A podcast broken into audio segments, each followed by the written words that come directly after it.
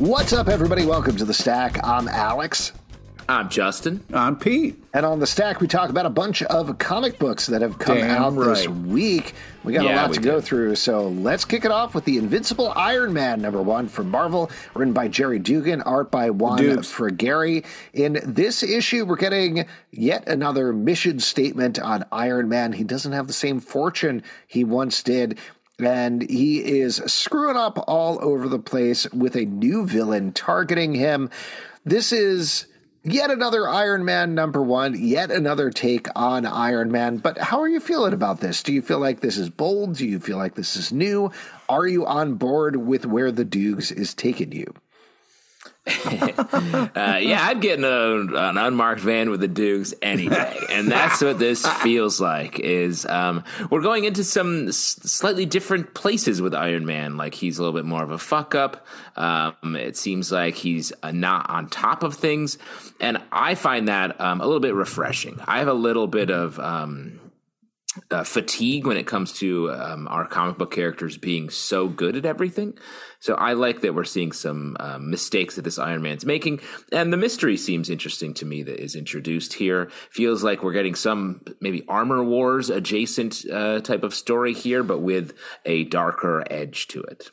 Yeah, I mean the Dukes has done some amazing stuff, so I'm going to go. The Dukes is done. Uh, I, I'm going to go with him on this ride because I want to see his take on Iron Man. You know what I mean? So, uh, yeah, we've we've seen this before, but I'm very interested to see kind of how this all pans out. There's some interesting tweaks here that we're making, so uh, yeah, I'm intrigued. Uh, it's got some great art, and some interesting kind of setup here, and I'm uh, interested to see how it all kind of pans out. This to me feels like a very post Robert Downey Jr. Iron Man, which I appreciated mm-hmm. ever since he was introduced in the movies. And I think rightly so. Going back to the Matt Fraction run, everybody has been very much hitting the tone of how Downey Jr. did the character, right? In the comics, Yeah. they've been following up on that. This feels like an extension, an elaboration on that without it feel it feels like a comic, not a movie, which feels like a dumb thing to say about a comic, but does feel dumb. it is appreciated in terms of we are reading comics and they don't just have to be ancillary to the MCU. So I like that quite a bit. I enjoyed the story. I definitely harumphed my arms a little bit and went, okay, another number one. What are we going to do here? But by the end, uh, I was on board with the story. I liked it. It's like you said, Justin, it's an interesting mystery. And Juan Frigeri's art, it's some good, solid superhero art that matches the tone of the story very well. So good Agreed. stuff. Yeah. Next up, I know this is one of Pete's most anticipated issues of the past several decades, I believe. Batman Spawn, number one from DC Comics, written by Todd McFarlane, art by Greg Capullo. In this issue, and you're going to be pretty shocked here, Batman and Spawn end up in the same universe. They fight and then maybe team up. Uh, no, Yeah. dude, no. First off, okay, you're right. Yeah, okay, that's totally how it happens. But uh, the team up is glorious. And uh, yeah, I mean, uh, the art is super tight bananas here. This is just uh, uh, such a cool, well executed uh, crossover kind of setup. I was just kind of blown away by this. I felt like you know, okay, we've seen these types of kind of like uh, uh, team up or kind of crossover things, but I was really, really uh, uh, kind of blown away by the attention to detail. I mean, you got callbacks to Zack Snyder's uh, No Face Joker here that was bananas. Scott Snyder. Scott Scott Snyder, not Zack Snyder. Aye, Yeah, geez. he's Zack Yeah, Snyder. yeah. Oh, Rob huge. Snyder. He's, I meant the pretzel. No, I Rob just Schneider's. Rob Schneider. Rob Schneider's Batman. Oh, uh, no, go in the wrong direction. It's okay, Pete. You know we're always going to edit that out and then put it in every episode going forward um, from here on out on the stack. Uh, great. Um, you know Zack Snyder's been thinking of a faceless Joker as well, so it's uh, that's. Let a me fair ask you guys a question because not to yuck Pete's yum or anything like that, but uh, Greg Capullo, first of all, perfect artist for this. this is Love, great. Especially, especially Batman and Spawn. Come, on. if- uh, who else are you going to get? The Greg Capullo. Like, there's literally nobody Yeah. else you're going to get. I mean, that's you could- great. I mean, there's a lot of artists you he get. There's amazing drew the no face Joker in the first place on yeah. I believe it was Zack Snyder's run or maybe it's yeah. I don't know whatever Zach Morris it was Zach Morris is okay, yes. Batman on Scott Snyder's run I in this issue and this is I guess a spoiler here but Joker's like hey want to see me without my face takes off his face and shows it I never needed to see that, and not on like a gross level, but like Scott Snyder and Greg Capullo when they were doing it always played it as like it's Less more horrific more. if you're imagining it. And Todd yes. McFarlane, in classic Todd McFarlane fashion, is like, "Hey, want to see his fucking face? Hey, you want to fucking see his face? Hey, you want to see it? It's gross. Yeah. It's yeah. so gross." So I was a little put off by that. Oh, well, interesting. I mean, I think that that sort of is a nice way of encapsulating the story of this book in general, where it's very much like, oh yeah, um, Martha Wayne died. Remember those pearls? We're going to see nine pearls nine different ways, and the pearls are going to have souls in them. And did you ever think about that?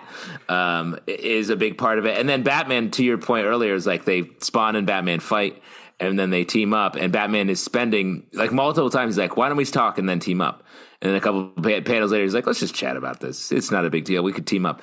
And then they go out on. And it feels like oh, we know this story, so let's either move through it fast or find a new way of getting to it. I will say, I like the Court of Owls as the villains here yeah. Sort of touching on there's some interesting connections between the Batman and Spawn backstory that are made here, and that to me is more fun, almost like a layering of the characters upon each other to show the connection points. I, f- I hope they get further into that um, as it goes forward because that feels like sort of new storytelling uh, material. I'm sorry, this is not laughing at what you were saying.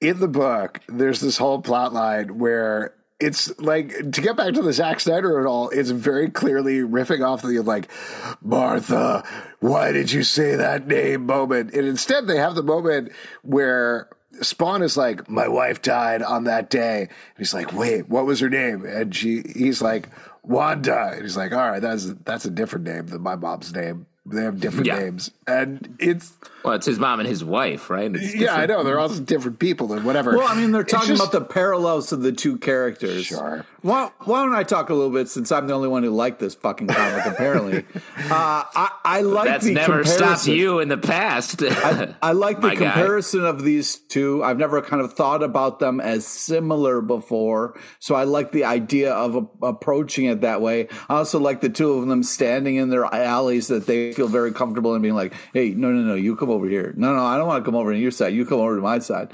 Uh, yeah. But um, this kind of thing that the uh, Court of Owls have been kind of like uh, uh, pulling strings on these guys for a long time is kind of a crazy reveal. Also, the fact that you know Batman decided against talking at first, like went fisticuffs uh, uh, when maybe he shouldn't, was such a crazy kind of choice that I was surprised about. I'm I'm rarely kind of like you know being like, oh my god, Batman, calm down. Uh, but I, I feel like this was.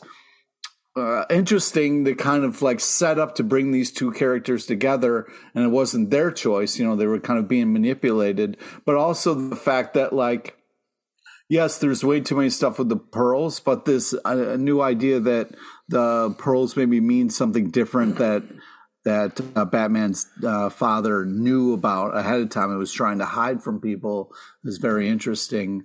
Um, but uh, I'm just such a, a, sucker for this art and for this team up that I was just already on board from go, and I just couldn't believe you know how spectacular the art is, how interesting the story is going to be, and how epic it feels.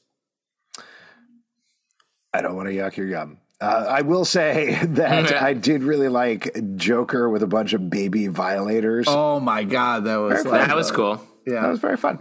Yeah. A Vicious Circle, number one from Boom Studios, written by Mattson Tomlin, art by Lee Bermejo. I'm just going to say up front, this is my issue of the week. I was completely blown away by yeah. this one. This is I almost hesitate to say anything about this because knowing what it is going in is a bit of a spoiler. oh, but yeah, yeah. the big thing that I'd throw out there is Lee Bermejo pushes himself in terms of the art in a way that I've never seen before, in terms of a million different styles and techniques and different ways of hitting it. There's horror in here, there's time travel, there's family drama going on.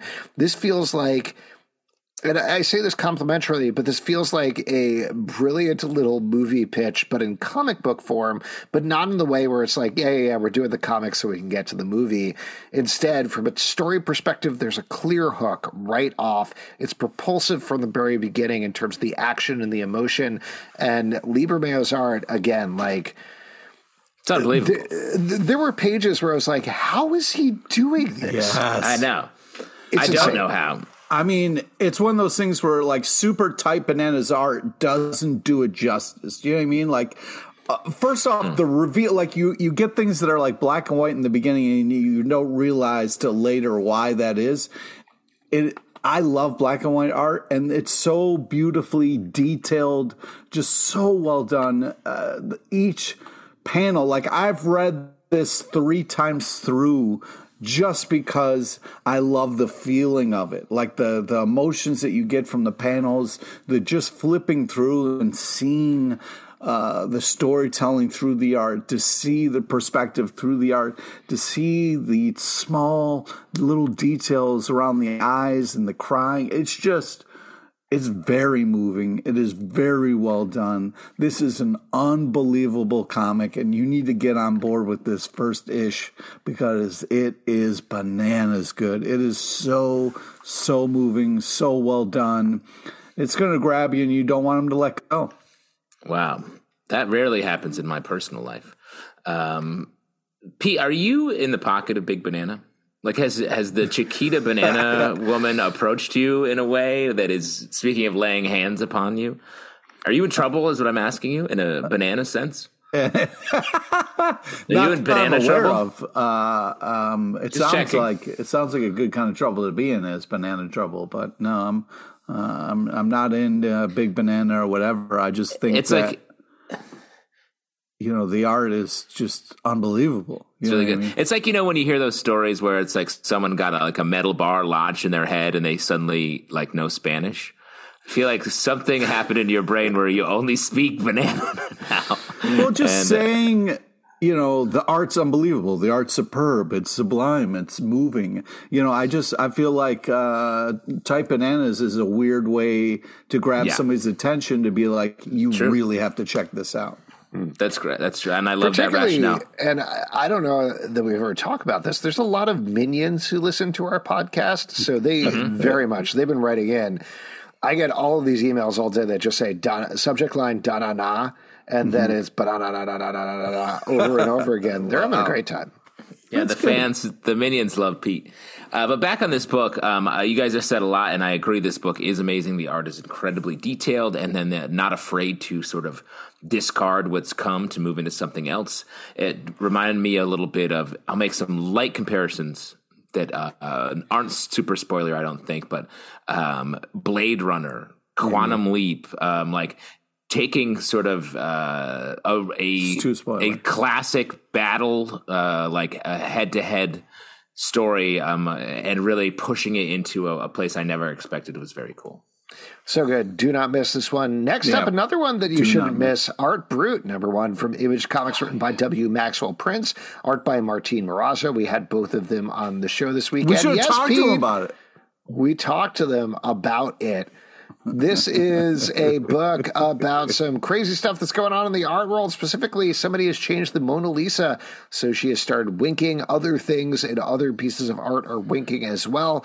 The only person who can handle it is Arthur Brute, a seemingly crazy man who has the power to enter paintings, or does he? That's what we find out over the course of this book. If you are used to Ice Cream Man, this is a very different mode for this team.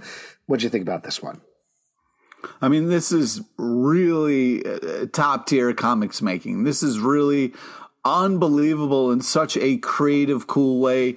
There's a moment here where, you know, spoilers, but they jump into the art, and I kind of feel like those characters because the art pulls you into this kind of insane, tripped out world. I was just uh, so impressed with this book. It is there's action, there's just like a dash of spookiness is just so cool, so different from a lot of different characters. Uh, I was just so so impressed by this comic and uh, cool name. um, I also really enjoyed this. I talked about this in the live show that it Oh, feels did like. you? I did. Uh, feels like um, a, Jason Bourne type story set in a world where um, uh, art is the uh, palette in which um, these large crimes and sort of fantastical superpowers exist. Um, Alex had a good comparison to Doom Patrol. I thought about dipping in and art and not afraid to um I, i'm just wanted it to be here too i'm not afraid to um, push at the edges of the world um and it- i mean we're huge ice cream man fans as you may hear um later on in this very podcast so this takes that sensibility and applies it in a little bit more of an action wide premise blockbuster um, place Danger Street, number one from DC Comics, written by Tom King, art by Jorge Fornes. This is a huge, widespread look at some of the forgotten corners of the DC universe as we get. I'm not even going to attempt to list all of the characters that show up here, but we get anybody from the Creeper to Metamorpho on various paths as they all start to collide thanks to the hope of three heroes, including Mikaal Starman. Uh, Justin, you had to be pretty excited about Love that. Metamorpho and another guy that I honestly don't remember the name of, who are trying to summon Darkseid to take him down in order to get entry into the Justice League in predictable Tom King fashion. It goes hardly wrong, and we get a very dark take on these classic happy characters. I know we've been split about Tom King stuff in the past, but how are we feeling about this one? One issue in. Uh, I, love guess I'll- this. Okay, You go, you go, you go, you it go, seemed yeah. like he was teeing you up. That's why I was letting you go. but that's okay that's why i started talking but uh, you go too Well, I only started because there was a pause and you were looking at your phone, so I thought maybe you wanted me to go. No, I never want you to go. Um, So what I just kidding, Pete. Um, this is um, this is sort of a weirder flavor from Tom King. The writing style is a little bit different, um, and it the characters. It's uh, he, there's a lot of mystery. A lot of his books have sort of like a little bit of coyness to them about what's actually happening. This one feels even more so, and the fact that it's a larger ensemble than we usually deal with with him is curious um, to me. Um, there's there's clearly an inciting incident in this book, but I love the character choices. I love the Doctor Fate helmet as sort of the um, object of power that everyone's rallying around, and uh, Mikaal Thomas uh, Star Mikaal Tomas Starman here is really exciting, um, just as a character that I haven't seen in a bit. Um, he, he still it takes the same thing that Tom King does, where it takes a character and gets to an essence and then uses that to tell an interesting story on a wider scale. It feels like he's boiling down a lot of different characters' essences. Like Metamorpho is sort of a goofy dope, it seems like, and that's really fun. Yeah, uh, for me, this is kind of a sad book. Um, it's a really fun cast. And of course, with Tom King, you're going to get some j- crazy jumping around in the timeline of the story. Uh, but unbelievable art. I I was mixed on this one as well. I think that's what I'm getting from you guys. I think Jorge Fornes and Tom King work as a phenomenal team together. They clearly know each other very well and work together very well. So we're getting a lot of like Watchmen nine panel style Yeah. layout Yep. grids going on here. This is clearly the team working in the world of Jack Kirby and playing around in that. The same way that Tom King has been kind of playing in like the Justice League International era with over in Human Target and honestly a couple of other places. So this is a specific time in the DC universe that he's embracing those characters for. It, Eh, like you said, Justin, I'm not quite sure what the story is yet, other than the inciting incident. I think we're gonna have a better idea of it with the second issue. So this isn't quite the clear pitch across the plate that we usually get with his books. It reminded me a little more of Heroes in Crisis in terms of hmm. this is taking a while to kind of like figure out what it is. So I'm always on board with the Tom King book. I'm excited to see it. Love Jorge Fornes. Curious to see where this goes. Next up, Monica Rambeau, Photon number one for Marvel, written by Eve L. Ewing, art by Luca Maresca with Eva Ivan Fiorelli. This is following Monica Rambeau as she recenters herself as a hero in the Marvel Universe, kind of trying to figure out what her place is now that she's no longer Captain Marvel and gone through some pretty hard times. There's a lot of recap of this issue, a lot of guest stars, but what did you think about this kickoff?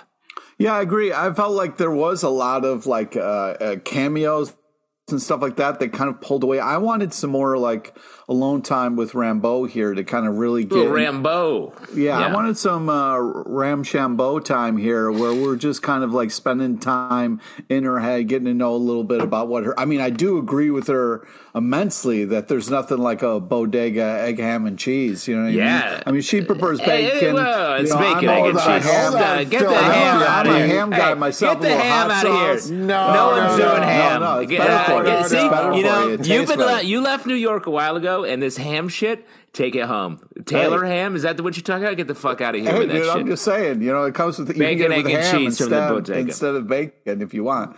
Don't get me wrong, I love bacon, but yeah, you, you could know, do anything you want. You could eat the dirt on the ground if you wanted to, but when you go to a bodega, you're getting a bacon, egg, and cheese, and you're getting the fuck out of there. Talking to your guy, you're dropping your money, you're getting a coffee cup. You're not being snobby about your coffee. You're getting your classic coffee cup, black out of there. That's a breakfast in New York City, my man. And Pete, you don't know shit about New York. That's bullshit, dude. I've put in fucking 20 years, bro. 21 years, actually, or maybe it's 22. you left. You got out because you couldn't handle it. You couldn't handle well, bacon, uh, egg, and There was a culture. huge pandemic. Uh, so it kind of. I'm not uh, familiar. I haven't heard about that. Send yeah, it's kind of a, it's kind of a big deal. Look into it. Uh, anyways, to get back to this book, um, yeah, I just uh, I really thought it had uh, uh, fantastic art. They did a good job of setting things up. So you know, I'm excited to see what else happens with the Rambeau. Um, so uh, we'll see. But uh, yeah, yeah, I wanted I wanted a little more alone time, Alone time with Monica. quality time. You know what I mean? Fair enough. Assassin's Apprentice number one from Dark Horse Comics, written by Robin Hood. Hmm. Uh, Robin Hobb, excuse me, and Joey Wow! You uh, art by Ryan Kelly. In this issue, we're meeting a bunch of medieval characters. What do you think about it? and doggies. Oh, and doggies. Oh, don't forget about the dogs. yes. I mean, you know, I, I wasn't sure if like the kid had like dog powers or could just commune and talk to dogs or control dogs, but there was definitely some serious dog vibes going on. Um, Yeah. But yeah, uh, beautiful art, uh, absolutely gorgeous, and then kind of brings you back to an old timey times here. Um, and uh, I, what I really liked was this kind of setup. It's a very solid setup for more. You know, you have this kid, you don't know who his parents are or what's going on with him. Uh, and uh, so I feel like it's going to be an interesting uh, kind of story that unfolds. Uh, but you don't get too much. You just kind of get a little bit of like him sleeping with dogs and uh, having dog powers. Not sexually. Not sexually. I just want to be Yeah. clear. Yeah, Pat, Pete I- was not clear. He's sleeping with dogs, like actually just literally sleeping with them. He's not. He's not Yeah, there's no room at the end. He has to sleep with the dogs. And it's not that kind of. I would have made a caveat or kind of freaked out about it if that was the case. I would, I'm not cool 100%. with the bestiality. I don't know why you would think that. Nice. What a big stance to take at this um, date and time, Pete. Thank, you, for for being so brave. Um, uh, this book it felt very um, sort of Game of Thrones, like a kinder, gentler Game of Thrones Oh, situation with Yeah, some I can see uh, that, get yeah. hop into a puppy's mind briefly. It's like taking some of the larger Game of Thrones world uh, look, um, some character types, and just being like they talk to beat. No, they just talk to puppies. They, this uh, everyone's sort of nice in a different way. This felt to me a little bit like reading something that was a licensed property, and I'm not sure what it was. The Yes, entire time, yes, yes, I yes, kept thinking, "Is this an Assassin's Creed thing that I don't know about that wasn't established Right. in the beginning?" So there's some sort of context that's missing there. And like Pete was saying, there's not enough of a story over the course of the first issue to really hook into anything, but it's still well written. It's well drawn. I'm just not sure what's going on at this point. That's all. Okay. Two Graves, number two uh, from oh, Image Comics, written by Genevieve Valentine, art by Annie Wu. This is following up on the first issue where our character is traveling along with what seems like but may or may not be the specter of death, visiting various people as they are about to die or about to be killed. We're still purposely not totally clear on what's going on, but there's some big changes and twists in the mythology here. I like the first issue quite a bit of this, and I loved the second issue. I'm very much on board with this book now. I think this is really interesting and ultimately potentially uh, could head towards some very powerfully emotional spaces by the end. Pete, take it away. Yeah, um, I was really blown away by this ish. Uh, this is like toy bananas art. I mean, super toy. toy uh, bananas art. I toy. mean, it is really impressive what they're doing here. The character designs are so cool. The persons who you can't see their face, but they have a face, but it looks like maybe there's like a plastic bag over their face, but it's so artistic and cool looking that it's not a plastic bag. I, I just unbelievable. Duh just really very very cool. Love the storyline. Love everything that's unfolding that we get to witness. Just oh i'm having a blast with this book. It is so fucking impressive. You gotta check it out man. Um, I also like this a lot. It's a, a deepening mystery, um, and I think it's rare in a, a, new comic series to have a mystery that deepens in a way where I don't feel like I don't know enough information or I know too much information where it just feels like a premise dropped in my lap. It feels like we're sort of stepping into this darker place um, where there is going to be some more fantastical elements. It's not just as simple, I'm riding with um, death. Um, and, and, I really like Pete was saying, I love the art choice of this sort of blurry, plastic, baggy face over our quote unquote monster here. And I think we are going to find out that that monster is perhaps not death um, itself, but per, but maybe linked uh, to our main character. I think that's fair to say. Let's talk about Dark Crisis Big Bang number one from DC Comics, written by Mark Waid, art by Dan Jurgens and Norm Rapmund. This is ostensibly, I believe, taking place after Dark Crisis, with the Flash deciding, hey, the anti monitor is missing. Why don't we track him down and beat the shit out of him throughout the multiverse? What do you guys think? Yeah. And that's kind of what this issue is, but also on a more logistical level, it's about resetting what the DC Comics multiverse looks like now, including a list in the back of a bunch of different universes. This is fun. I had a fun time. I feel like this is yeah, like a really kind of classic DC fun here. You get all the different Earths and different heroes, and it's a fun mashup, and there's a lot of action. Uh, yeah, I, I really feel like the art ma- matches the idea really well. It just kind of feels like just kind of really cool classic DC fun here. It's a great Silver Age hang. It's like yeah. sitting down with an older uh, person and hearing them tell stories. Um, it feels like you know what I'm talking about. How about that? I mean, I feel like it's a little that? bit better than that. You know what I mean? I'm not saying it's bad. I'm not saying there's no negative. it feels like. I mean, sometimes when you sit with an old person, they kind of rattle on a lot, and you got to reel them back. You're in. hanging out with the wrong old people, Pete. Oh, okay. Um, because what I'm saying is, it had that sort of like uh, like sepia tone to it. It felt like a comic uh, story out of a different time. And again, I'm not being at all negative when I say that. It was pretty straightforward. Um, some fun stuff with the Flash, like winding up like a wrecking ball and flying through, uh, taking his mass, using a little um, Einstein uh, relativity here to take his mass toward infinity to wreck some shit. So yeah, it was uh, cool ideas, but in general, felt very Silver Age, very bright, smiling heroes um, doing a big thing together. The Amazing Spider-Man number 15 from Marvel, written by Zeb Wells, art by Ed McGuinness. This is continuing the Dark Web storyline as Ben Reilly, aka Chasm, and Madelyne Pryor, aka the Goblin Queen, are taking it to the Marvel Universe, bringing Inferno back to the X Men and Spider Man. Here, Venom, who is back to classic Venom, is attacking Spider Man. And I'll tell you what, this is how I prefer Venom. I wish Venom yeah. had never changed from a crazy, roided out dude who is just trying to eat Spider Man's brains. it, it is. It is funny that this issue is sort of making fun of Venom, I think, Yeah. for a lot of it. Making fun of old Venom, but also sort of making fun of new Venom by being like, isn't this what we want Venom to be like in general?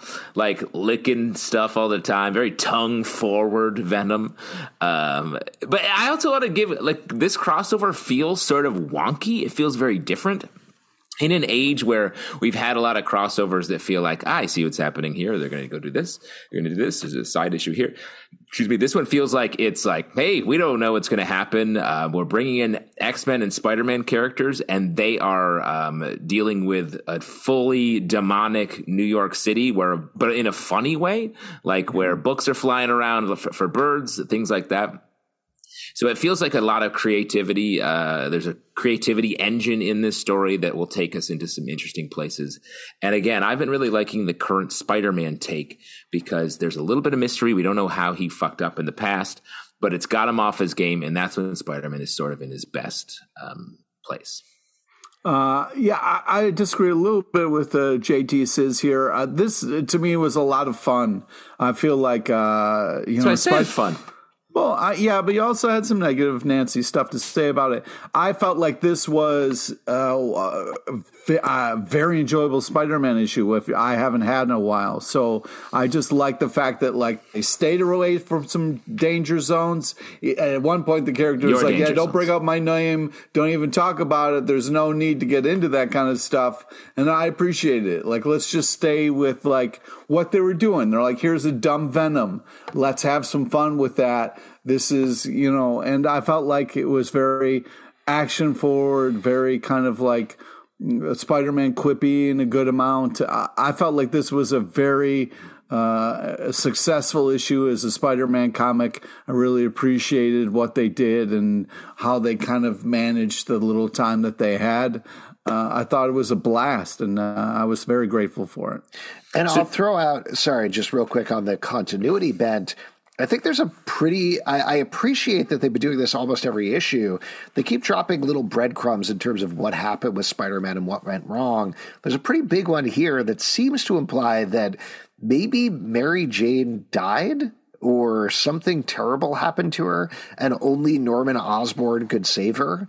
So that explains a lot of the status quo if that's what's happening. That's I- exactly what happened.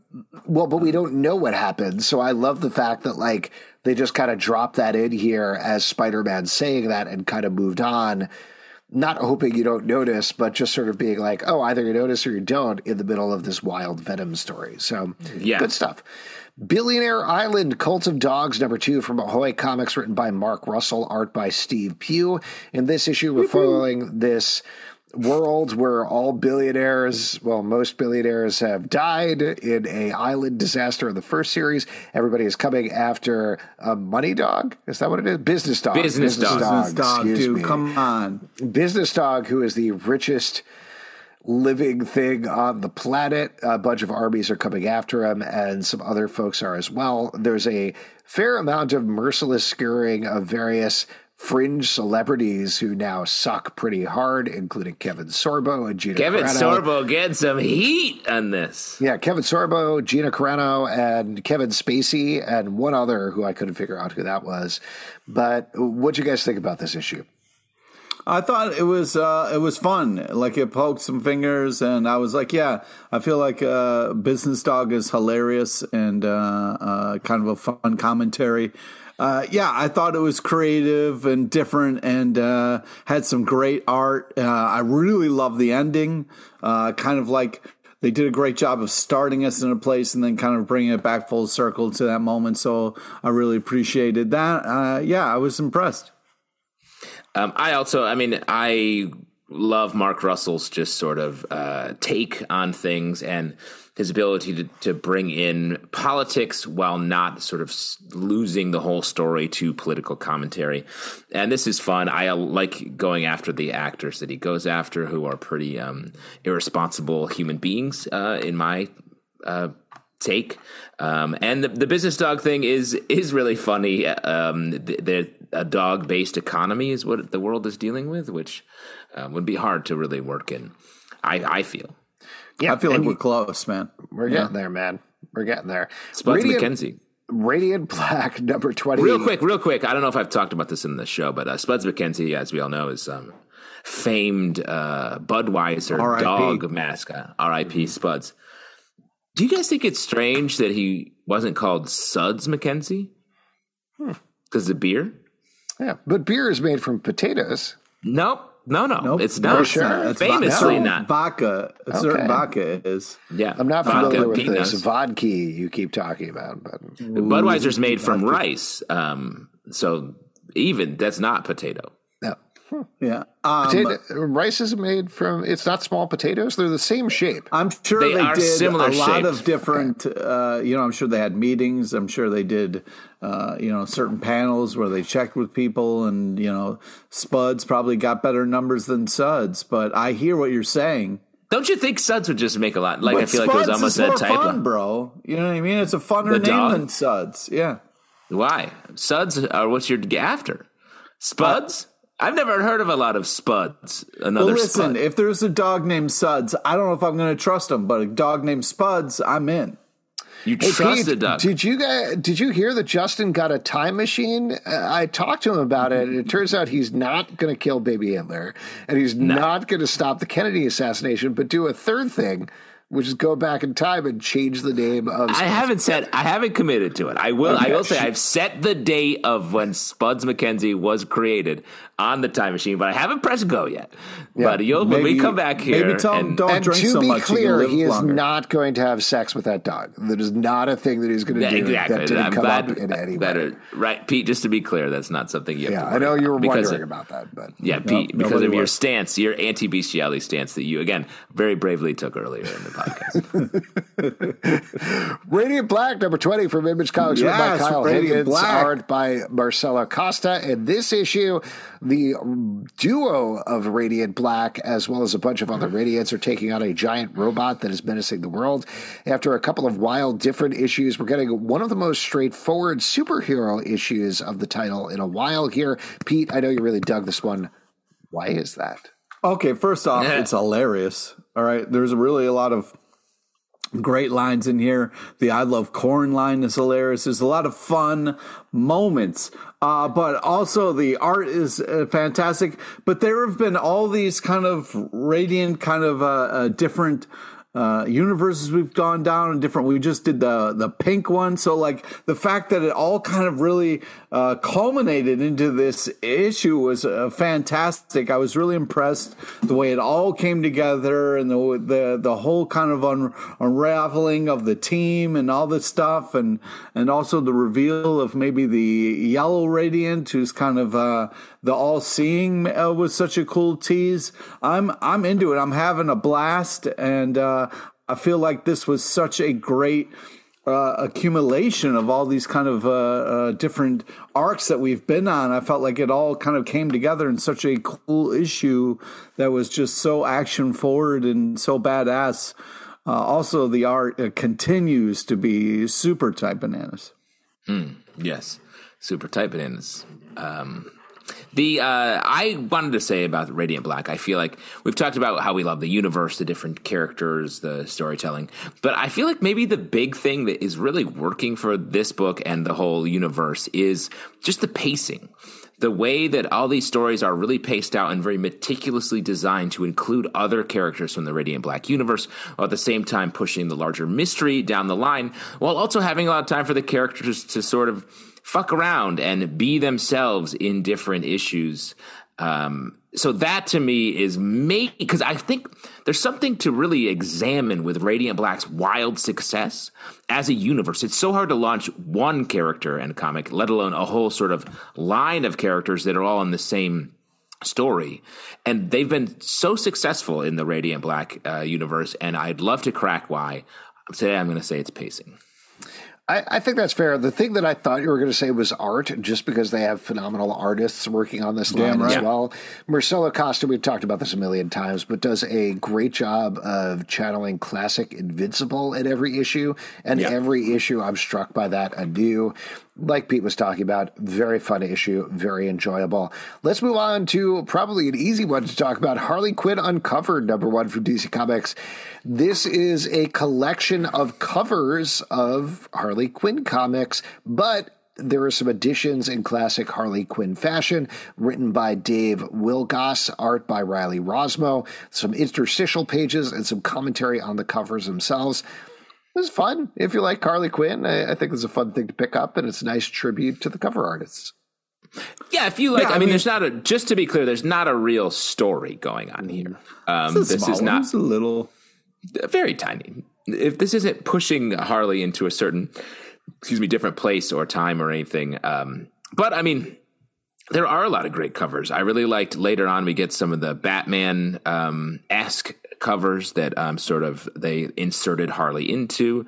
Uh, they um, Yeah, there's this artist. classic uh, covers that they kind of in, uh, put her on uh, and kind of made it fun. I yeah, it's a it's an impressive collection of co- covers for sure. Uh, yeah, if you want pinups, this is what you should check out. It's some, some amazing stuff.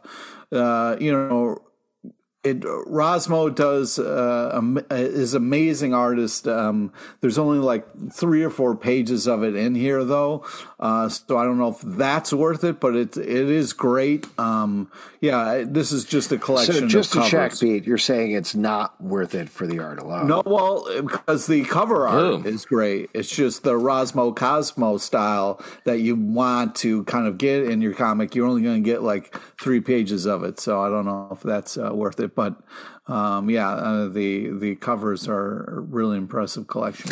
What'd you think of the page where um, um, Harley talks about um, be turning thirty and saying it all starts falling apart at thirty? Do you feel like that's true? I feel like I mean, I, I'm I the youngest disagree. member of the. I'm the youngest member of Comic Book Club, but I wanted to hear what you guys thought about that. Sure. And just to be clear, you're 18 and we're both 19. So I don't really know. I don't know. I would what is that voice you just did? I would Perhaps, disagree. I uh, don't think it all falls apart at thirty. I think it's later that it really starts to fall. when. I mean, uh, forty probably. Nice. Great. Something to look forward to for some. wow. All right. For some specs, people. Specs number two. is you. You're well into your forties, bro. So don't Well, I wouldn't say I'm well into my 40s. I would sir. say so. I would I say, would say so. you're well into your 40s. I wouldn't disagree. Great. You're well into your 50s, Pete. Or is it Oh, 60s? fuck off, Dick. Okay. Specs number two. They say watching Ted Lasso takes years off. so I fear for you, sir. You could drop dead at any moment. Specs number two for Boom Studios, it. written by David M. Booher, art by Chris Shehan. This is about two kids who order some uh, specs out of the back of a comic book, and the spectacles grant them wishes, but very limited wishes. At the end of last issue, they wish their bully away, and now they're dealing with the ramifications of that. Um, what'd you think about this issue, Pete? Well, I think it's one of those things where, and I'm glad you went to me with somebody who has specs. You know what I mean? I mean, probably Justin shouldn't be able to even comment on. Yeah, I don't. What do you guys even? T- I don't even understand this. So they're like little um, windows you put in front of your eyes. yeah, I think this is very creative and very cool. Uh, I really liked. Uh, I didn't like the choice that was made at the end of the issue.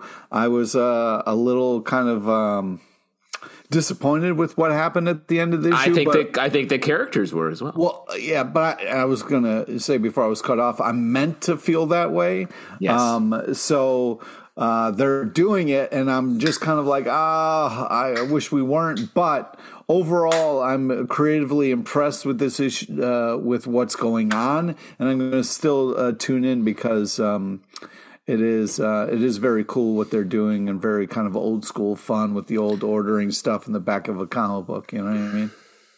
Yeah, it, it takes them. It's ruining their lives currently. Um, I guess the biggest question I have is like with specs, can you like watch stuff on them, or is like with you guys have glasses? Can you watch little movies on the inside of your glasses? Like it's Always. Little, Yeah, little that's, whenever I close my eyes, I can imagine a movie in my head. Oh, nice. that what you mean? Man, I should order one of the, a pair of these specs, but This I'm book reminds I'm, me a little I'm bit- cursed with perfect vision, so I don't need them. You know Yeah, what I mean? ca- you got to let them get to a stupid perfect vision bit before you cut him Oh off. yeah, Alex. sorry about that. The, this book that's- reminds me a little bit of a James Tynion the book, but not quite as horrific. JT4. Uh, but I, I like the characters and I like how they're digging into it. I'm still not quite connecting with how the glasses do this necessarily with the wishing thing.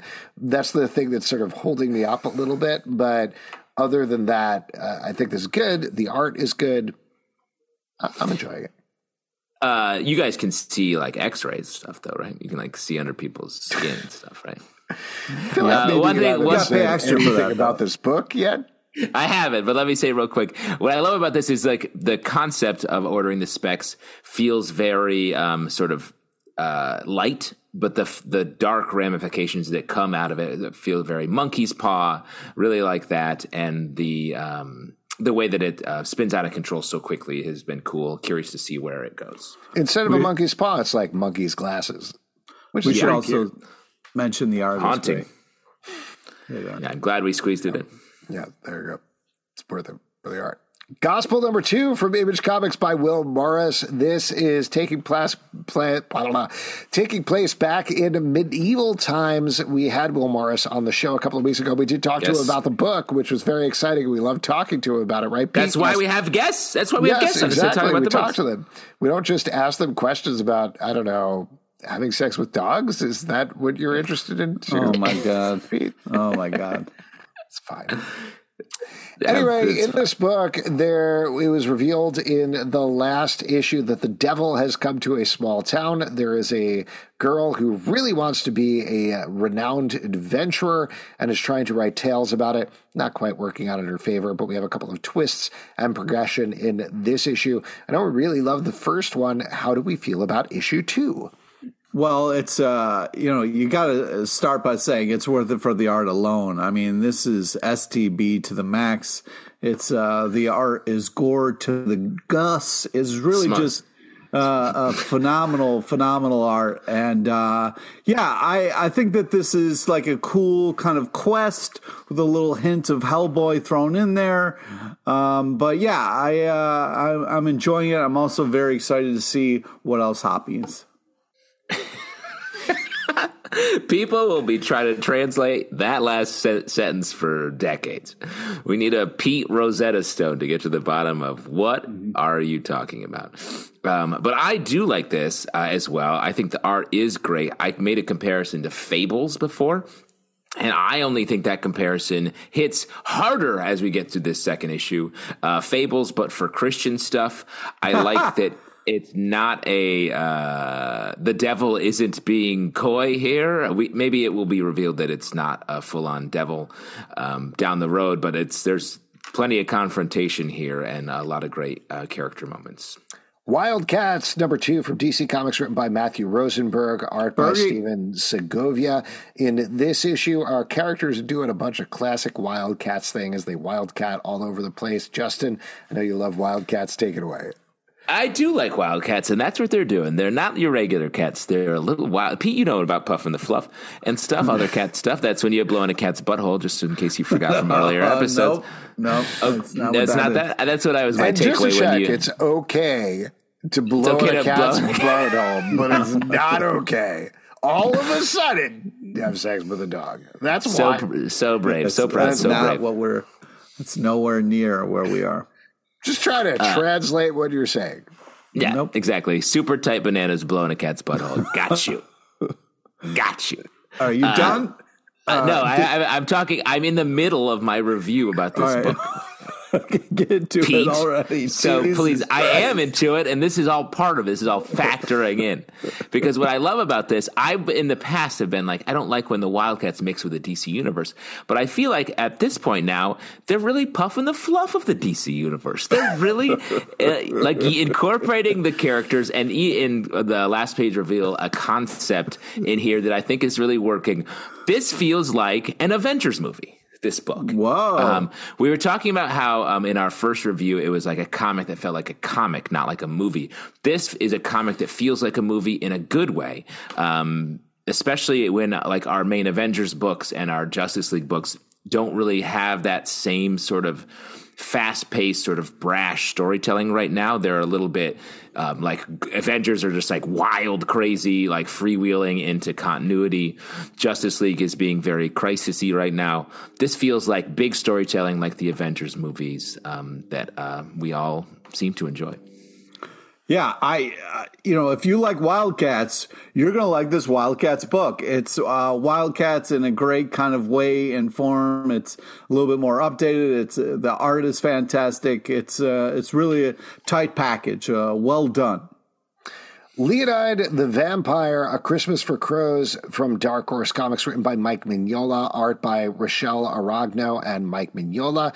This seems to be maybe the final story of Leonide the Vampire as she comes face to face with the man or skeleton man or something like that who has mm. been tracking her.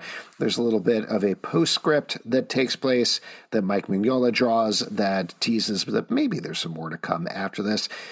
What'd you guys think about this one? I was really impressed with this one shot, uh, especially the last three pages where there wasn't a lot of words. It was all just kind of uh, just powerful imagery, which I really appreciated.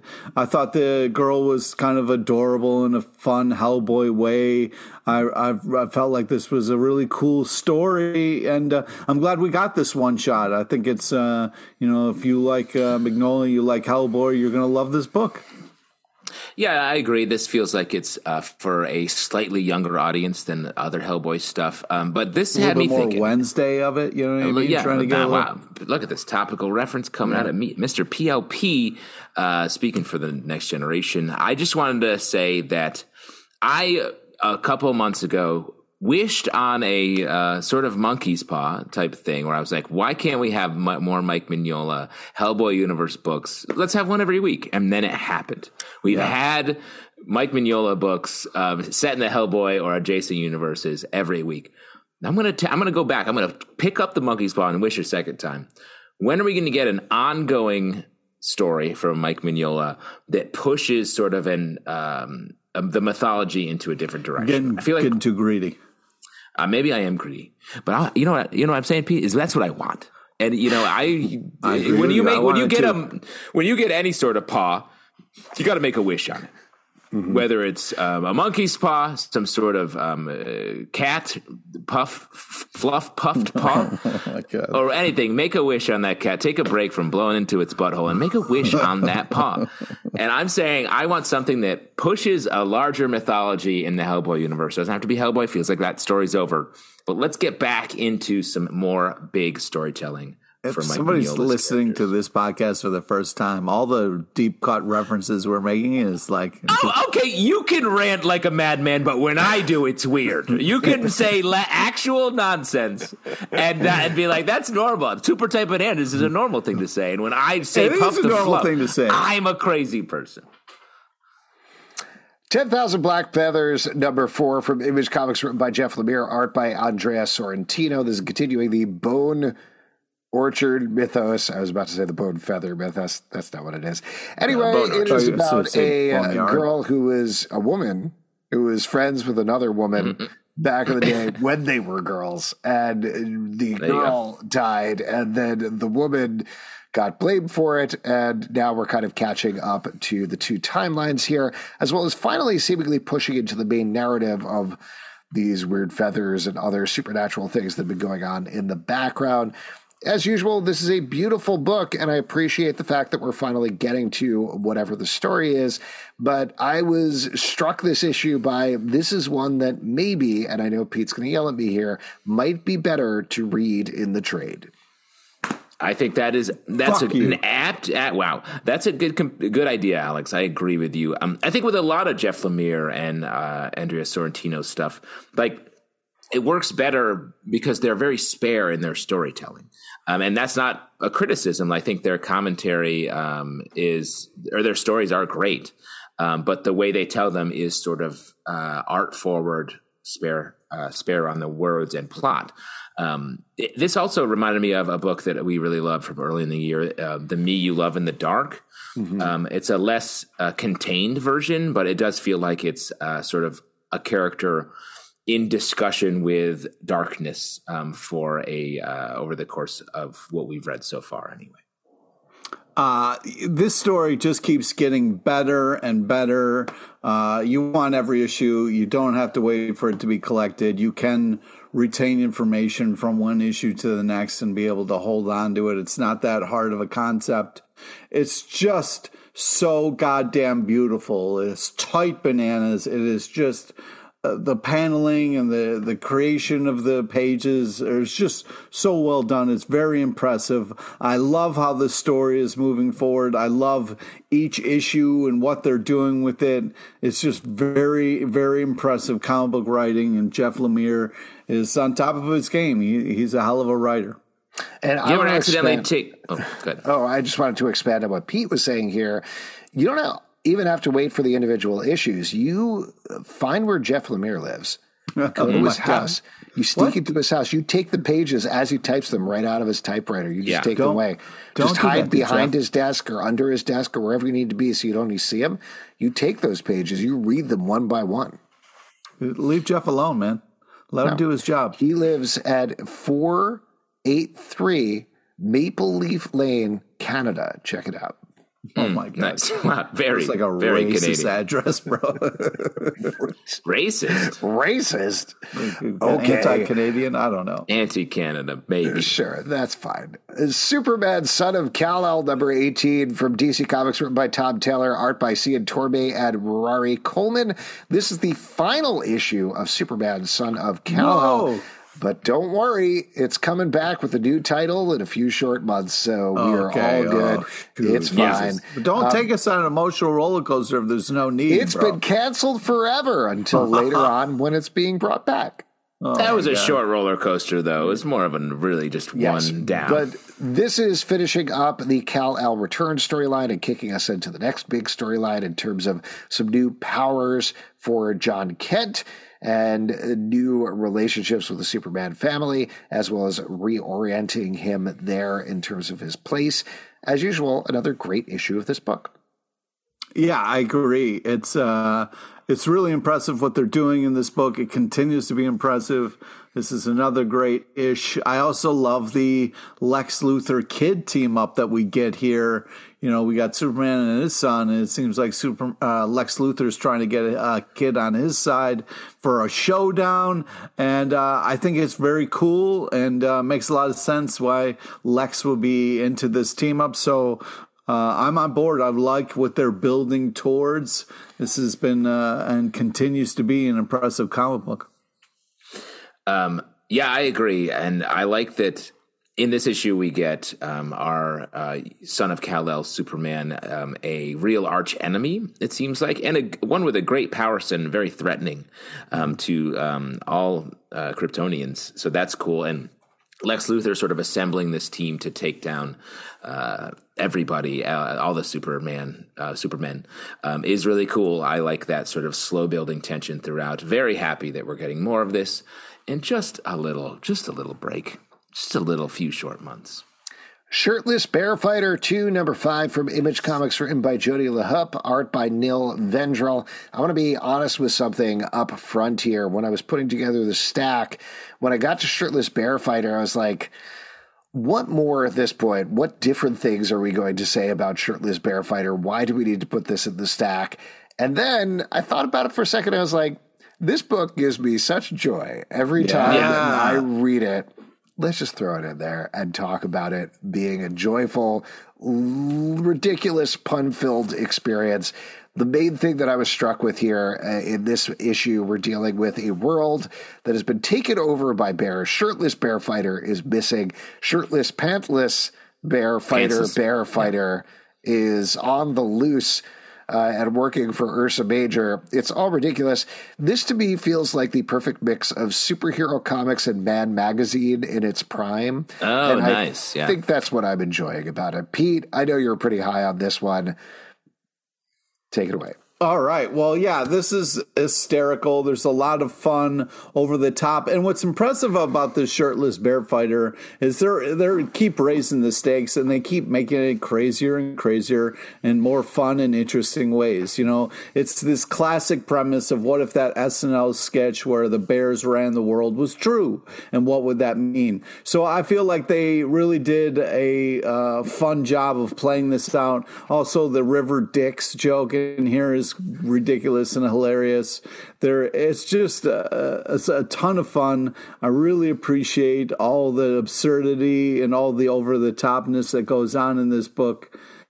I keep being pleasantly surprised by how much fun this book is, and I'm glad that you put it in the stack because it is a fucking blast. Um, I also liked it for uh, very similar reasons. Um, I wanted to shout out the "This is no longer Earth; it's birth," and it's uh, a or birth, I guess is I don't know. It's hard to say. Um, and also the uh, human translating bear language as the bear talks in the beginning was very fun. A lot of great jokes. Yeah. Um, and very few shirts. Wonder Woman 794 from DC Comics, written by Becky Cloonan and Michael W. Conrad, as well as Jordie Bellaire, art by and Emanuela Lupacchino and Paulina Ganucheau. In this issue, we're finally finding out the secret of the ooze, or rather the milk, and mm. what has been going on with that in the background as Wonder Woman, Cheetah, and her their friends all team up to try to take down a conspiracy that seemingly is run by Hera. Big action issue. How'd you guys feel about this one? Yeah. Uh, oh, go ahead. I like it uh, a lot. Like I think we've talked about Wonder Woman a lot. How the expanding mythology and the cast of characters really has made Wonder Woman uh, really fun. And it almost feels like the cast is a little bit more important in the last couple arcs than Wonder Woman uh, herself. Feels like the story sort of rotate around her as opposed to being her we're riding along with. Um, and we see Eros here, and it had me thinking about the um, interesting uh, potential love triangle that is uh, has been sort of simmering in the background, and if we're going to ever see that play out. Yeah, I've been super impressed with this uh, Wonder Woman. This this really is such a, a well done comic. Uh, I love the art; it's really impressive. I love the story, and the, there's some really great fights in this. Um, plus, you get a little Steve, a little Steve uh, romance yeah. action going on here, a little sprinkling of that. So I appreciate where it's going and what's happening.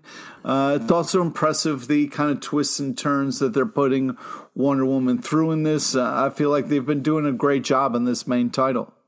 You want to see the rom com beat, Pete? Oh, I'd love to see it. Love it. Hell to Pay, number two from Image Comics, written by Charles Soule, art by Will Sliney. There are two mercenaries who were given a second chance on life by a demonic or angelic, or we're not quite sure, council who is looking to get 666 gold coins that can summon demons back in their possession.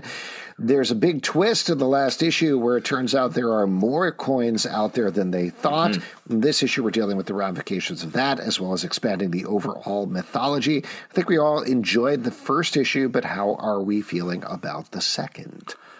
Well, I, really want it to be 333 coins, so that way it's 999. You turn upside down and it's still 666. But uh, mm. yeah, I, I've been yeah. really uh, pleasantly surprised with this. I love the kind of uh, demon talking about um, how uh, uh, fucked up the stock market is, and uh, I thought that was really fun commentary and very creative. Uh, yeah, I just was uh, kind of impressed with this as uh, as a whole. Uh, fantastic art. This is a great package. It's interesting to me there because there's another book out on the stands right now um, about summoning demons uh, through coins, right? Um, that we've talked about the Si Spurrier coin. Oh. Nope, no, it's the Si Spurrier book that we've reviewed. Yeah, it's not all about all. I'll look up what it is. Keep talking. Um, it's not all about that, but it's just funny that like you get sort of like uh, this cyclically different, similar ideas happening at the same time. But they're very different books, um, and I like both of them this one centering on a couple like i hope we get to uh, see them work their way through all of this uh, stuff it's, this one's a little more action oriented. It feels like, mm-hmm, mm-hmm, and uh, and the story of the coins feels a little, especially with the end of this uh, issue. It feels like this is a much more complex uh, sort of mythology that we need to unravel.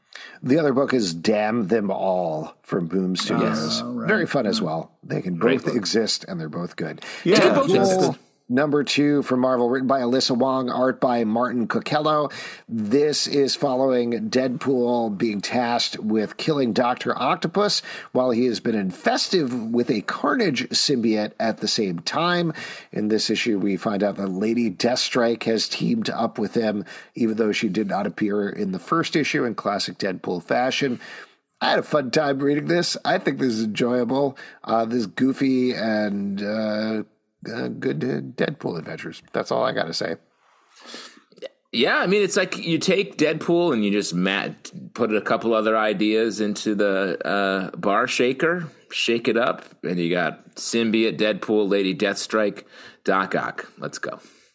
Yeah, it's it's a fun team up for sure. It's a fun Deadpool book for sure. Uh, also gets a little gross with all the arms coming out of him, uh, which was a little uh, little much, but also over the top, just like Deadpool. And I also thought it was kind of funny that whole Lady Deathstrike conversation. Like, what the fuck, you know? Uh, so yeah, uh, fun Deadpool book. Dark Ride, number three from Image Comics, written by Joshua Williamson, art by Andrei Bressan. This is following a demonic theme park that is, of course, infested by demons. We have had a couple of different characters set up over the past couple of issues, including the owner of the park. Something's going on with him. His two kids who are jockeying for control of the park, as well as various other people who have other missions that involve the park, including one character who is looking for her brother who was killed in the first issue. There's more twists here, there's more darkness. I continue to really, really dig this book. It's horrific, it's interesting, the character stuff is great. Um, just a just a good dark ride. The same team that brought us Birthright, one of my favorite comics um, from the last uh, I don't know ten years, um, bringing that same energy to some, excuse me to something that feels a little bit uh, different. It felt like focusing on a location rather than sort of a premise based story. Felt a little bit more loose at the start. And it's really starting to focus in on what's happening, but leaving a lot of options uh, to go into any horrifying direction that they want to. Like there's a roller coaster that's scary. P, I know that's something that scares you. Nope. Uh, I love roller coasters, but I, I do think this is like too scary for me. I thought mm. it's it's creepy in all the right ways, but it's it's so much that uh, uh, I don't enjoy reading it. It's so scary, which I think would be perfect for people who enjoy horror. Horror. I don't know why I had a hard time saying that, but yeah, uh, I think this is really just kind of plays on the whole kind of uh, theme park uh, kind of uh, experience and making fun of Disney and all that kind of stuff and all the twisted ways. So yeah, impressive and scary as fuck. You love roller coasters, but this comic was too much of a thrill ride for you. Ooh, well done, sir. Well done. Uh, Planet Hulk World Breaker number two from Marvel, written by Greg Pak, art by Manuel Garcia. A thousand years from now on Sakaar, Amadeus Cho is trying to track down Bruce Banner in order to help a bunch of people that have been wrecked and imprisoned by the ruling class. We get some big twists here involving other members of the Hulk family. Pete, I know you've been loving this. Take it away. Oh my God. So this issue is great. It really kind of gets things rolling in such a great way in the second issue. Uh, so excited to see what happens moving forward. Uh, Greg Pak and uh, is, is, just such a talent. I'm excited to see the She Hulk kind of factor moving forward. This uh, was a kind of interesting premise that had to kind of be set up a little bit. I feel like in the first issue, and on the second issue, really hits its stride and is kind of just uh, cooking on all cylinders. Super tight bananas art. I was really excited and impressed by this. Can't wait for more. Yeah, you know, last issue I made a comparison between this and Old Man Logan. You sure did. And I gotta say, I feel like that comparison only got stronger and more correct in the second issue. It felt like in this, uh, the, the the story maybe going toward Bruce Banner uh, when well, Wolverine didn't want to pop his claws and then did. This is about Bruce Banner not wanting to turn into Hulk and then doing it. Um, we got to see him do that and then walk into, Into lava. right? Because that's his sauna, bro. Like he is such a badass that he's like, oh yeah, I get into fucking lava like it's a hot tub. Peace out. It's a great way to make an exit because not many people can follow you. You can't just follow walk. Yeah, what are you gonna do? But but I'm curious how that works because Hulk takes damage to his skin, and you know he Right, gets stronger, sure. he gets angry. But like, if it's a sauna, isn't he going to get more relaxed and less angry, and eventually the lava is man. going to kill him? Oh, oh, can you be relaxed and stay angry? I know what I can. You can, which is a strange uh, uh, something to brag about for you to say. But I, I'm saying I, my prediction is that's we just saw the Hulk die because that doesn't make any sense. Wow. Wow, last issue. Here's another issue of a comic book. Love Everlasting, number five from Image Comics, written by Tom King, art by Elsa Charretier. In this issue, we're getting some big uh, answers kind of about what has been going on with our heroine as she is jumping through various timelines in romance comics. She is psychoanalyzed this issue who by somebody who is working for her mother, who has also hired the cowboy oh, to kill her. It seems like the clear implication here is that she does not want to fall in love, does not want to get married. Her mother does want her to do that, and so that's why she's going through all this. My early theory is this is all a simulation that she's being forced through, but Mm. over to you guys. Alex, first off, I don't like your accusations there, putting that on her, like it's her fault. She doesn't want to fall in love. That's not. It's just that's not the guy. It's not the the the connection that she wants. You know, she can say no to whoever she wants if she's not feeling it. No, And no, This, I, I feel like I'm not clear. I am on the mother's side reading this book. She is in Yeah. the right. She should be trapping her daughter in a time loop and having a cowboy kill her whenever he, she doesn't marry somebody. Yeah, mommy, mommy is right. I love mommy. mommy, right? I love, I love my mommy. Yeah, this is kind of a sad story here of uh, someone who's kind of trapped in a uh, say yes to love or die situation. So uh, it's kind of a sad premise, but it's an interesting premise, and I'm excited to hopefully have her break this horrible loop that her mother is torturing her with. Uh, so maybe she can have her own uh, love story at the end. What I like uh, that Tom King is doing here is sort of um, it's a story about yes. What, what, no, why I are you just thought looking it at was, like it that? was What the fuck interesting was that, that? Pete was like, I really hope she can hope the cycle of saying no to love and then finally fall in love. Well, she can have it on her own terms and not have somebody else try to fucking make her do anything she doesn't want to do. Maybe she doesn't need love. Maybe she doesn't yeah, need a relationship at all. I'm just whatever she wants to do. I, I guess. Uh, yeah, I'm She's a young woman in her 20s living in the city uh, on her own. Just let her live. Can she have a career and love at the same time? Seems impossible, but maybe she'll make it work. Uh, That's right. great art. There's great art in the store. Nice.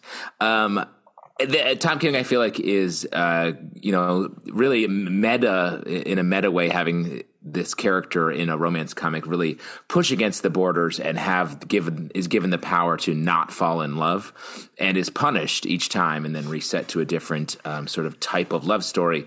Which is a very cool commentary on romance comics in general but also relationships. Like when it when you are in a relationship with someone and it doesn't work out it does feel like that part of you dies or that connection dies and you have to start over.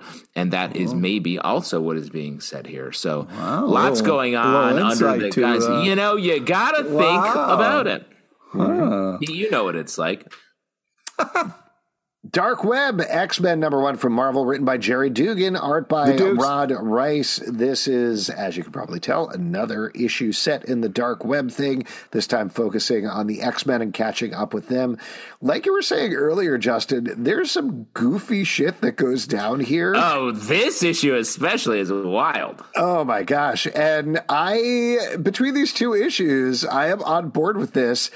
It is like Inferno, which I said before, I think on last week's podcast, is one of my favorite crossovers of all time. yes Stop repeating yourself. This is this is like the Gremlins to to Inferno. oh Gremlins. great call great call Wow. Wow. It's great. I'm having a I'm having a blast reading these books. Very fun. Um, I love that we get Spidey, Firestar, Iceman, some subtle nods to some, at this point, ancient animation. We get NP. I don't know if you're familiar with this, but in um, New York City, which is um, a city that a lot of Oh, people live you, in, man. where Fuck what? you. No, it's a cool city that you should visit at some point. Oh point. my God, But there's you're a giant Christmas tree. There's a giant Christmas tree at the center uh, at a place called Rockefeller Center Oh my God, um, that they light Yeah, say just ceremoniously. work work right in there. Really? No, because no, no one who worked in New York City would ever like mistake Sorry, when Pete the says he works there, he says when he was visiting, he went to ice skating at uh, Rockefeller No, Ring. nope. I worked at the TGI Fridays in Rockefeller Center. Don't ever go there. Really? What do you give us one insight, one behind the scenes insight about what is um, a reason to not go to that TGI? People Fridays? put stuff in the food because there's no repeat customers. It's all tourists. It's all new people every time. Like So what kind they- of stuff? Like salt and pepper and stuff like that? like flavors, Worse than that. flavorings. Worse than that. Yeah, flavorings. Yeah. Worse definitely. than salt and pepper? Yeah. Can't even imagine. like oregano? Are you talking about oregano? Oh my god. No flavor Anyways, for me, please. The dark web here. Uh, I really uh, thought this was impressive art wise. And it finally seems like uh, you know Marvel is listening to me because Cyclops is dead. Yeah, come on, who's excited? No, no. What do you mean? Last panel, he's, he's laying there on the on the floor. Uh, No, he's la- he's sleeping. he's dead. He's totally dead. Always laying on. That's what superheroes do. A villain stands there on like some craggy rock, and then the heroes just all kind of lay down in a very posed manner. Happens all the time. Cyclops is dead. He's never getting up. It's the greatest day ever. Hmm. Wow. Well, anyway, this is very fun. Let's move to our last book, Ice Cream Man number 33 from Image Comics, written by W. Maxwell Prince, art by Martín Morazzo. Again, we talked to them about this a bit on our live show. But in this issue, it is split between two stories where they try to wrestle between the type of story they would like to write and the type of story they actually write and how they ultimately intersect. This is in a series of meta stories, maybe the most meta story they've done. But as usual, another good issue of Ice Cream Man. and we talked about this a little bit um, on the live show. I loved having them on there. I love this book. Um, this uh, feels very personal. It feels like this is actual commentary from uh, a writer, if not um, W. Maxwell Prince himself. Um, the story that he wants, that he wishes he could write. Um, it's all bright, sort of heroic, but ultimately sort of boring, I would argue, uh, where all the characters are happy and then something good happens. And the the story that um, he always ends up writing is dark, brooding, but the characters are more uh, truthful in different situations, um, and they are allowed to fail, which is something that I think we as humans actually do. So it's more true to our experience, which I think is um, just a very cool, like wrestling with light and darkness, but sort of realizing, and based on the rest of the stories in this series, which are very dark, feels like there's a truth in darkness that this book and this um, uh, writer and artist can't help but uh, continue to tell. All right. Well, I, I feel like the you know how many amazing things can we say about this comic? Let's try for more. Uh, every time I pick up an Ice Cream Man comic, I'm like, I, I get nervous, I get excited. I don't know what I'm gonna get. It's such a interesting, cool feeling that I don't have with a lot of comics. Um, you know, they are so creative and working on pushing things in such different ways. It's very impressive that they're able to do it for so long. And you still don't know what you're going to get with the comic. It's so impressive what they're accomplishing. This is an amazing duo. We could have talked to them for hours about their process. It, it turns out the artist creepily looks in the mirror and just kind of draws himself, which scares the fuck out of me. Also, the fact that he reveals that he also holds his knives to his children's just to uh, kind of capture the emotion. Like, should these people be allowed to have kids or be alone out in the world? I don't know. But this book is really impressive in such a interesting way. Like, the difference between shading and storytelling and what the author wants to put on the page versus what comes out is such a cool take and such a fun look behind the kind of creative curtain. I was so impressed with that. And it also talks about how much you can portray with art and with shading, like showing the same panels but doing different shades and kind of highlighting different areas. It's just such a cool how to make comics at the same time. Uh, yeah, just if you're not reading Ice Cream Man, what the fuck are you doing, man? Do you even like comics? Like, pick this the fuck up. Wow. Great place to end up here. If you'd like to support our podcast, patreon.com slash comic book club. Also, we do a live show every Tuesday night at 7 p.m. to Crowdcast and YouTube. Sure do. Come hang out. We would love to chat with you about comic books, Apple, Spotify, Stitcher, or the app of your choice to subscribe, listen, and follow the show at Comic Book Live on Twitter, comicbookclublive.com for this podcast and many more. Until next time, we'll see you at the comic book shop. The moral of this episode, like um, Pete always says, is always puff the fluff, but never hump the hound dogs. Good night.